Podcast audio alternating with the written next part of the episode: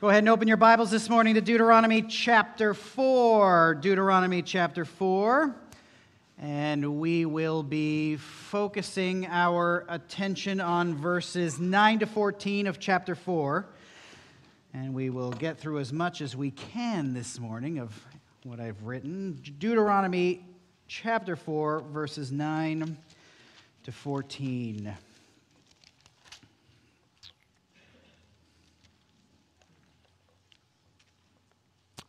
Please stand with me for the reading of God's holy, inspired, inerrant, authoritative, and sufficient word this morning, starting in Deuteronomy chapter 4, all the way to verse 14.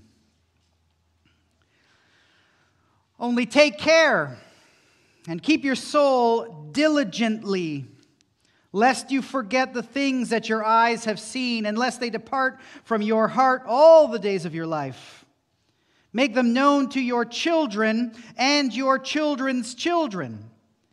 How on the day you stood before the Lord your God at Horeb, the Lord said to me, Gather the people to me, that I may let them hear my words, so that they may learn to fear me all the days that they live on the earth, and that they may teach their children so and you came near and stood at the foot of the mountain while the mountain burned with fire to the heart of heaven, wrapped in darkness, cloud, and gloom. The Lord spoke to you out of the midst of the fire. You heard the sound of words, but saw no form. There was only a voice. And he declared to you his covenant, which he commanded you to perform that is, the Ten Commandments, and he wrote them on two tablets of stone. And the Lord commanded me at that time to teach you statutes and rules, that you might do them in the land that you are going over to possess. This is the word of the Lord this morning. Thanks be to God. You may be seated.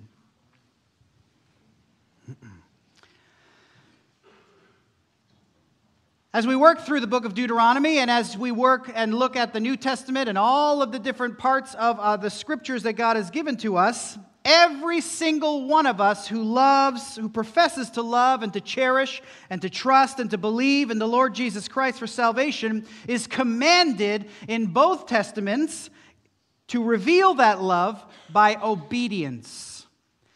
To reveal their love for the Lord by keeping and doing the word of Christ. And James will write this in his epistle in chapter 1. He'll say this Be doers of the word and not hearers only, deceiving yourselves. For if anyone is a hearer of the word and not a doer, he's like a man who looks intently at his natural face in a mirror. For he looks at himself and goes away and at once forget what he was like. But the one who looks into the perfect law, the law of liberty, and perseveres, being no hearer who forgets, but a doer who acts, he will be blessed in his doing. See, there is a blessing that comes in doing the word, which James tells us is perfect. The law of God is perfect, and it is also, according to James, the law of liberty. Did you see that in James 1? It is the law of liberty, meaning it is the law that leads to life. Now, again, just as a caveat, we are not saved by the doing of the law. Our, com- our obedience to the Lord Jesus Christ and everything He commands is a revelation of the fact that we have been saved by grace through faith in Christ. Nobody wins the affection of God by doing the law or by being good. You can't be good enough to measure up to God's perfect standard. We are saved because Christ has saved us. But if you are truly saved, then one of the things that happens when the Holy Spirit takes up residence in you is that all of a sudden you say to yourself, I want to live for Jesus. I want to do what Jesus commands me to do. I want to live the life that He has set down for me to live in Scripture. I want to experience the joy and the abundance and the blessing of living a life confident in the Word of Christ. But back for the Israelites, Moses would consistently tell them, do the law, and that will be your life. Meaning, when you live in the land, follow the covenant rules of God, and they will be a blessing to you in the land. Do them, and your life in the land will be abundant. It will be peaceful. It will be free, because obedience to the perfect will of God is counterintuitively the pathway to liberty. And so Moses warned ancient Israel over and over and over again of the dangers of forgetting the will of God, forgetting the word of the Lord, and he exhorts them to take care. You see that? The very first words in verse 9 only take care. It's an appeal that is repeated over and over again in various ways throughout the book of Deuteronomy. As we walk through the book, you will see this sustained call to keep and obey and do, you, repeated in numerous different ways. Keep, be careful, be very careful, take care, observe, guard, pay attention, to name a few. See, the Lord called on Israel to carefully consider, to meditate at all times on His will every hour of every day be consistently meditating on. And in the New Testament, the Apostle Paul will say, be always praying, praying continually. And the Lord organized everything in Israel's life to be a constant reminder of the fact that they, being God's chosen people, were separated to Himself as a holy, distinct, set apart people. And as such, those Israelites who profess the name of Jesus must, or profess the name of Yahweh, must present him to the world around them. In the same way that all of us who profess the name of Jesus to be his children by grace through faith, we are his ambassadors in this world. We must represent him with our words, with our actions, with our deeds, with our obedience. To do anything other than to live for and to obey the Lord is to profane his name. That's what the Lord would say to Israel. For them to disobey the very God who brought them up out of Egypt and delivered them from enslavement, to then disobey and to rebel against him would be a profaning, a defamation of his name. And so the Lord will consistently and persistently say, again in verse 9, take care and keep your soul diligently. Be always in communion with the Lord. Be always reminding yourself and calling to mind the wonderful works of our Lord, the wonderful displays of His love and His mercy and His grace in your life. And be determined and diligent to obey all the days of your life. In our day, you and I might go an entire day without thinking about the Lord. Has that ever been you? An entire day without considering His word or praising Him for some blessing or praying to Him because we are so occupied with our work or with our domestic concerns or with our leisure. For the ancient Israelite, as it should be for us, the idea that the Lord might be out of our mind for a full day was unthinkable. Because the Lord would tell them, You must not wear shirts made of two different fabrics, or you must not plant your field with two different types of crops. All of those were reminders or symbolic reminders of the fact that you are a distinct, separate people, not intermingled or intermixed with the nations. God had organized Israel in such a way that everywhere they looked, there was some reminder of the fact that they were God's people and they should be obedient. But if it could come to pass in our life that the Lord is forgotten for a day, guess what? That could extend to two days, or to three days, or to four days, or to five, on to apostasy and rebellion. And so the Lord told Israel, and by way of Israel, he tells us, you must keep your soul diligently. You must be careful and disciplined and the Lord has organized us to be a church for this very reason that your fellow brothers and sisters might be the field that is one crop or the shirt that is one fabric, reminding you of the necessity of living a holy, separated life for the Lord. The Lord puts leaders in place for you for this very reason. As the writer of Hebrews puts it, your leaders are there to keep watch over your souls as those who will have to give an account, Hebrews 13. This is the duty and the cry of any faithful leader. This is the heart of leaders for his beloved people. Those whom the Lord has placed under his charge, that he would keep diligent watch over the souls of his people in order to see them persevere to the end. We love to see them start, we love to see them persevere to the end. You can see this devotion in the life of Moses. You can see it in the apostles. You can see it in faithful leaders on down through the centuries. It is this that the leaders in God's church praise for. It is to this end that they exhort the people under their care. It is for this that they rebuke when necessary. It is for this that they soldier in the midst of hostilities and divisions around them. It is for this that they preach and teach. It is for this that they live the entirety of their life. But in the end, all your leaders can do is strive to aid you the best way that they can in the power and in the grace of the Holy Spirit. But you, you fellow Christian, you believer in the Lord Jesus Christ, you must, as the apostle told Timothy in 1 Timothy 4, you must keep a close watch on yourself. You must, as the apostle Peter wrote in 2 Peter chapter 1, make every effort to supplement your faith with virtue, and virtue with knowledge, and knowledge with self-control, and self-control with steadfastness, and steadfastness with godliness, and godliness with brotherly affection, and brotherly affection with love. For if these qualities are yours and are increasing, they keep you from being ineffective or unfruitful in the knowledge of our Lord Jesus Christ. For the ancient Israelites, the warning was this if you are not constant, diligent, and disciplined to keep and to guard your souls all the days of your life, Israel, you will forget and you will rebel.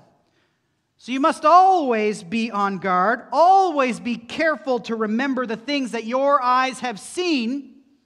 Recall them regularly Recall regularly the wonderful works of the Lord. Speak about them, rejoice in them, glory in them, and revel in them together all the time. Be tireless in calling those around you to behold the glorious power and mercy of God.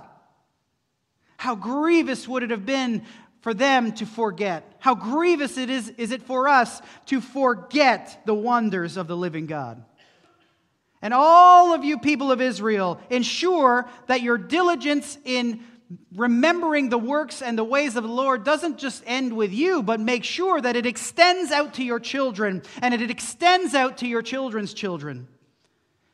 Make the will and the ways of the Lord known to the next generations for their blessing and benefit too. Let them see and experience the same joy and the same blessing that you have experienced as you lived a life of obedience and faith in Christ. And for the people of God, let me just say this this is not a suggestion, this is a command.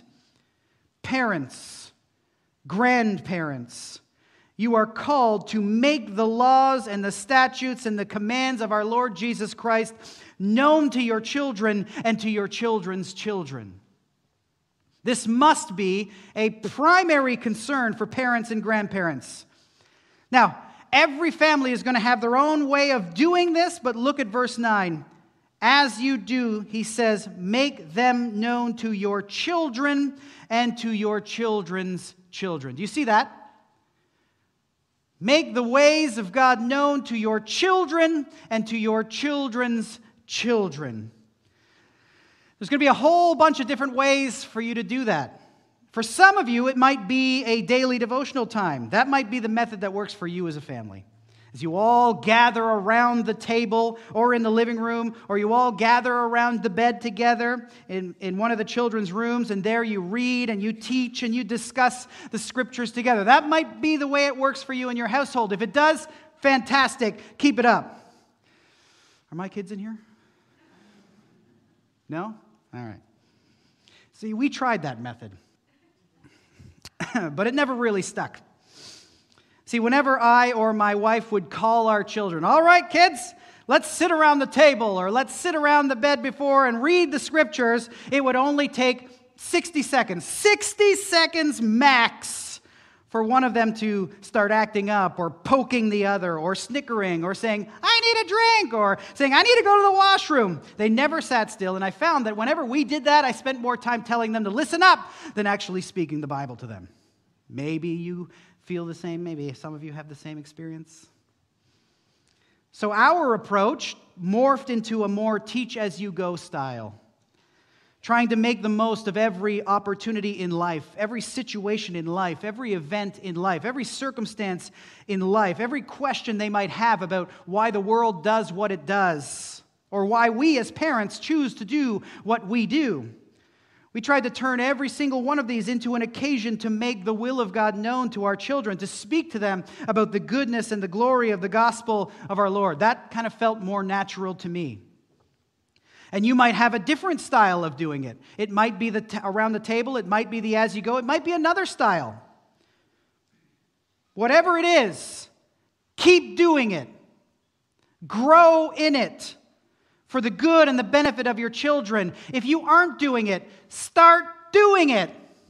This is a command of the Lord Jesus Christ.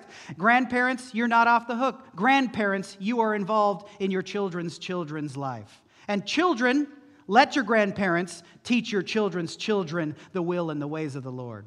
If you don't, you're being disobedient. The Lord mandates that every parent take their role as the spiritual teacher to their children seriously. The Lord mandates that every grandparent take the spiritual development of their children seriously. It'll be mentioned over again in Deuteronomy a few times. Deuteronomy chapter 6, verses 6 to 7. We read this these words that I command you today shall be on your heart. You shall teach them diligently to your children, and shall talk of them when you sit in your house, and when you walk by the way, and when you lie down, and when you rise, meaning all the time.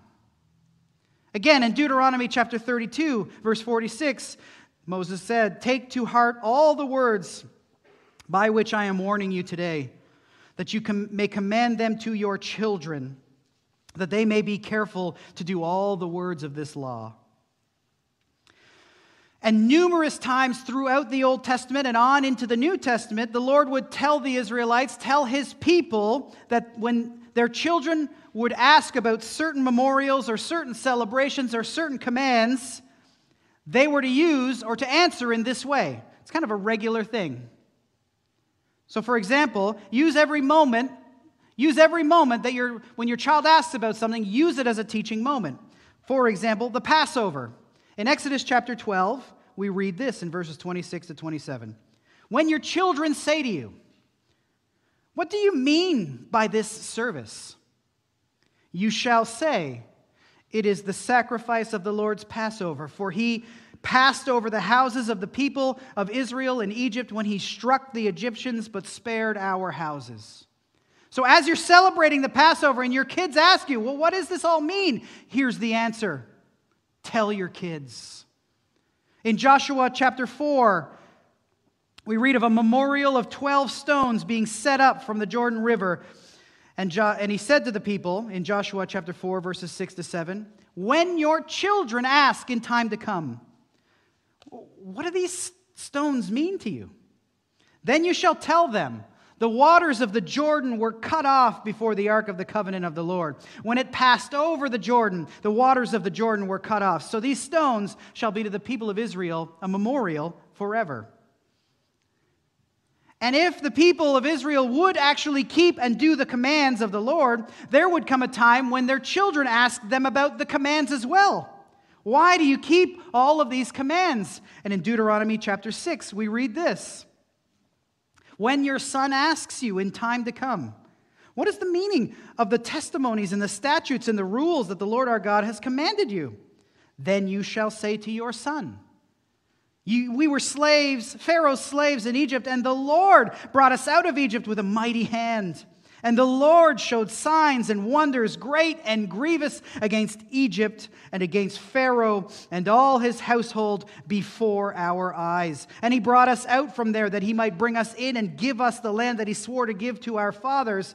And the Lord commanded us to do all these statutes, to fear the Lord our God for our good always that he might preserve us alive as we are to this day, and it will be righteousness for us if we are careful to do all this commandment before the Lord our God as he commanded us. You see, the scriptures set it out. Every teaching moment you can have, use it. A new covenant way of doing this might be if your children ask you, Everywhere I go, I hear like if I go other places, I hear people cussing. How come you guys don't cuss and swear and take the Lord's name in vain while everyone else seems to do that? And you can answer because the Lord said in the commandments, do not take the Lord's name in vain. And in Ephesians, he says, Let no unwholesome talk come out of your mouth. And we honor and we love the Lord, and we want to express that with our language. Or if your child comes and says, Why, why, why do you forgive those who trespass against you when everybody else seems to just hold on to their hostilities and their bitternesses? Well, because the Lord Jesus Christ said in the Sermon on the Mount that if you don't forgive others their sins, neither will your Heavenly Father forgive you. And we want to, to, to be a, a representative of the gospel. We want to be like Jesus, the one who forgave. And so, in so doing, I want to forgive.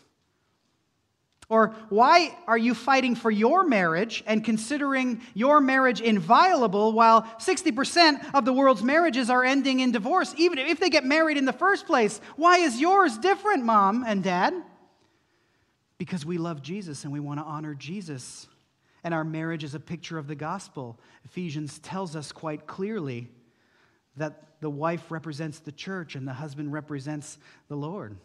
And we want to be a good model of that gospel picture. Or why don't why doesn't your household take part in all of the terrible anti-Christ music and television programs on TV that all my friends are discussing at school? Well, because they're vulgar and they're gross and they're perverse. And the Lord has called us to fix our mind on that which is good and noble and righteous. The list could go on and on, right? But you see, the question is the same. Why do we choose differently than the world? And the answer is always the same because Jesus is amazing.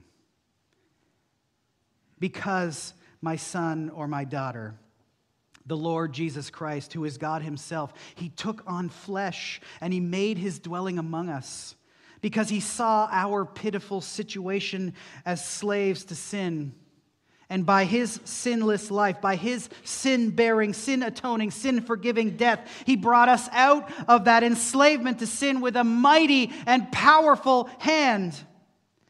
You see, children, our sin was leading us to an eternal death sentence. Our sin was leading us to be, the, to be condemned by a holy God, and Jesus came to pave the road to eternal life and he died and he took upon us the death sentence that we deserve ourselves. He took upon himself the wrath of God that would have fallen upon me had he not come and secured salvation for me. He came and offered up his life for all who believe in his name, and he offers to all forgiveness.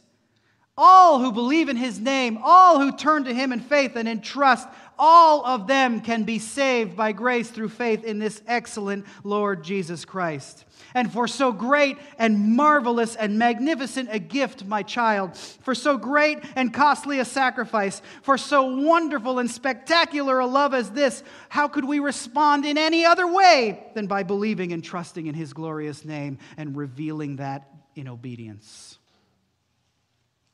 By revealing that love by trying to obey everything He has commanded us to do in His Word? How could we try or how could we profess with our mouths and then go out and live the opposite? Parents, grandparents, uh, aunts, uncles, friends, make use of children's questions. Don't miss and don't waste any opportunities that you have to declare to them the majesty and the glory and the wonder of God. In Psalm 78, Asaph calls on us all to declare the Lord's work to the next generation. He said this We will not hide them from our children, but tell to the coming generation the glorious deeds of the Lord and his might and the wonders that he has done. He established a testimony in Jacob and appointed a law in Israel, which he commanded our fathers to teach their children, and the, that the next generation might know them, the children yet unborn, and arise and tell them to their children, so that they should set their hope in God and not forget the works of God, but keep his commandments. And the entire book of Proverbs is set up, it's written in such a way as so as to give us an example of a father taking seriously the necessity of tutoring his and teaching his son in the ways of the Lord. In Proverbs 1 8, hear, my son, your father's instruction, and forsake not your mother's teaching. And again in chapter 2, verse 1 of the Proverbs My son, if you receive my words and treasure up my commandments within you. And in chapter 3, verse 1 again, My son, do not forget my teaching. It's the repeated refrain of my son along there, and, and that goes along with the appeal to keep and to treasure the teachings of his father. It is consistent throughout the Proverbs. The Proverbs are the effort of a caring father to instruct and to train and to prepare their children to live godly, responsible, moral lives in the fear of the Lord during their days on earth. And mothers. Solomon also assumes the importance of your wisdom as well in the stability of your family and the raising of your children. And he calls on you also to commit yourself to teaching your children well and to making the most of every opportunity. He calls you to the important task, along with your husband, of teaching the rules and the boundaries of the Lord in tandem with him. In fact, when we come to Proverbs chapter 31, verse 1, and the words of King Lemuel, we are quite told quite specifically that these are the words of King Lemuel, a more, an oracle that his mother taught him. And in the New Testament, the Apostle Paul, writing to his young protege Timothy, who was the pastor of the church at Ephesus, he said to him, Continue in what you have learned and have firmly believed, knowing from whom you learned it, and how from childhood you have been acquainted with the sacred writings which are able to make you wise for salvation through faith in Christ Jesus. Now, where did Timothy learn all of these things? Paul tells us in chapter 1, verse 5 I am reminded of your sincere faith a faith that dwelt first in your grandmother Lois and your mother Eunice, and now I am sure dwells in you as well. Note the importance of fathers and mothers in the spiritual instruction of their children and their grandchildren.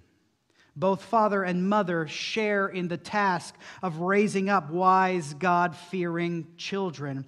And father and mother provide the greatest opportunity for the blessing of our children. A father who is committed to the instruction and a mother who is committed to teaching, these are the great foundations for the development of wise, godly children. But to take this task seriously, as a father and a mother, means that you, parents, must take your own spiritual life seriously. It means that you yourself must take the time that is necessary to know the scriptures, to understand the scriptures, that you know and you remember the gospel. You know the life that is called for by the gospel. It means that you are traveling ahead of your young ones in knowledge and in wisdom. That you yourself must be studying the word and meditating on the word and learning the word and hearing the word preached and doing the word and teaching the word to your children and your grandchildren. The great 19th century preacher Charles Spurgeon once said this Do you not know that from every little town and village and every tiny hamlet in England there is a road leading to London? Whenever I get a hold of a text, I say to myself, there is a road to get from here to Christ.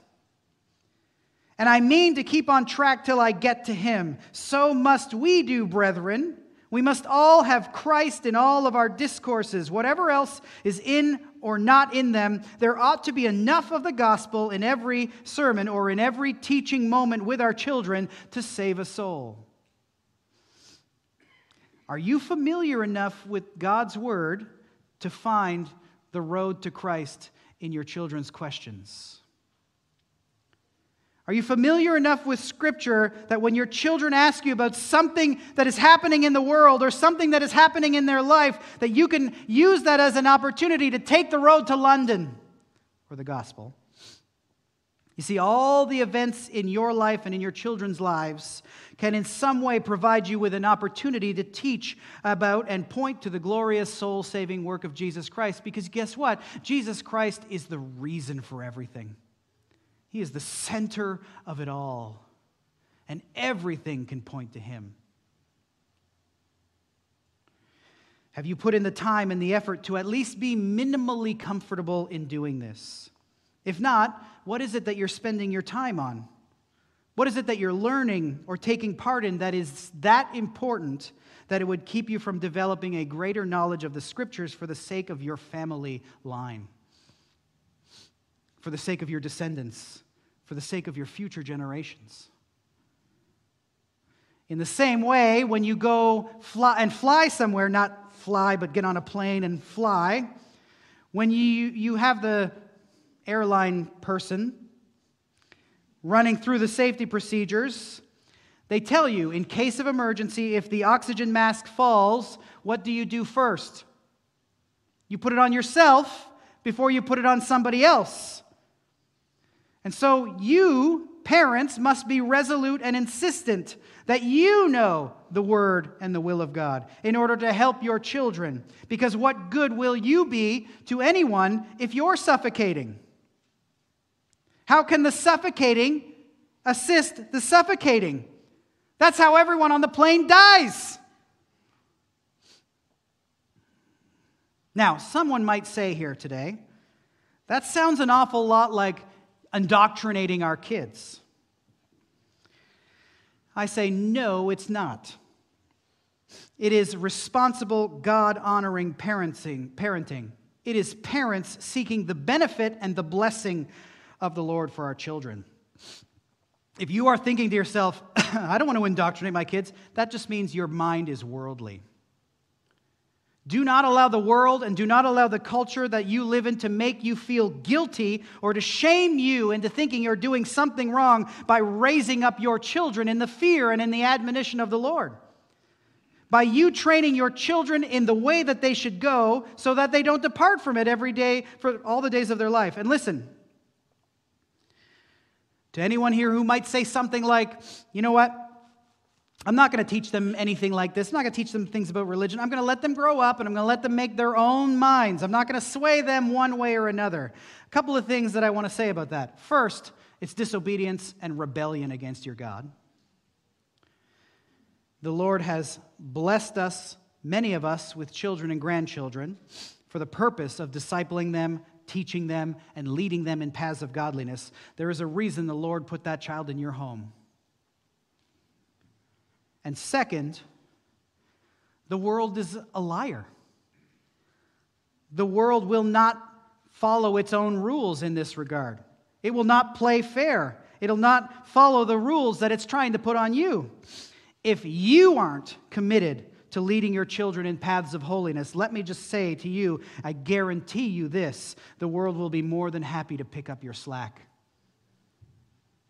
The world will be more than happy to indoctrinate your children and to lead them away from Christ toward the broad road that leads to destruction. Just look at what the world is trying to stuff in your mind and in your children's minds and hearts even now. You see, our culture will associate sexual promiscuity, irreparable body, bodily harm, confusion about biology, the murder of babies in the womb, the worship of self, and numerous other anti God, anti Christ notions. They will take those things and paint them with the colors of liberty, autonomy, and authenticity. That's what the world is going to try and do to your kids and to your grandkids. And if we aren't training up our children, teaching them good from evil, the ways of the Lord uh, over the ways of Satan, if we aren't actively setting up boundaries around their cultural consumption and promoting in them a joyful life of self denial and obedience to Christ as true liberty, if we aren't deliberately and diligently about this thing, these things, then the very culture that is accusing you of indoctrinating your children, as it is accusing you of doing so, will have no problem stepping in and doing to your children the very thing it is accusing you of. Don't listen to the world. Don't listen to it in any way. All they are selling you is a heap of lies, and our children are too valuable to be given up to those lies. Don't listen to their satanic deceptions that are designed to embarrass you as you try to live and act like a Christian, as you try to obey God. Don't let the world humiliate you for doing the very things God commands you to do. I'm often, I'm oftentimes eh, shocked at how offended the world is by the fact that Christians would live according to the scriptures, or that we would believe what the scriptures tell us, or that we would transmit the truth of the scriptures to our next generations because Jesus came to give life and life to the full. And what's more, the world and the devil will also try to make you think that if you were to promote godliness in your family, that you would push your kids away. I can't do that. My kids will leave the house. Regardless of what happens, God's way is always the best way. Always, regardless of what happens. So, who cares what the world thinks? Shrug with me. Who cares what the world thinks? You make the will of God known to your children. And listen, it's never too late. Never too late. Who cares what the world says about you doing that? Why would we be more attuned and attentive to the so called wisdom of the world? A wisdom that God very explicitly says is foolishness. A wisdom that is propagated by the enemies of the cross, meaning those who reject the Lord Jesus Christ those whom the Bible and our God calls fools. The principle of making the goodness and the glory and the majesty and the will and the powerful deeds of the Lord known to our children carries on into the New Testament. It is still our duty. It is still my duty as a father of three it is your duty as a mother or father of how many. It is your duty as a grandparent of however many. It is your duty as an aunt or as an uncle. It is still our duty as parents. Listen to the words of the Apostle Paul in Ephesians 6 4. Fathers, do not provoke your children to anger, but listen, bring them up in the discipline and instruction of the Lord. Doesn't get much clearer than that, right? Parents, bring your children up in the discipline and the instruction of the Lord.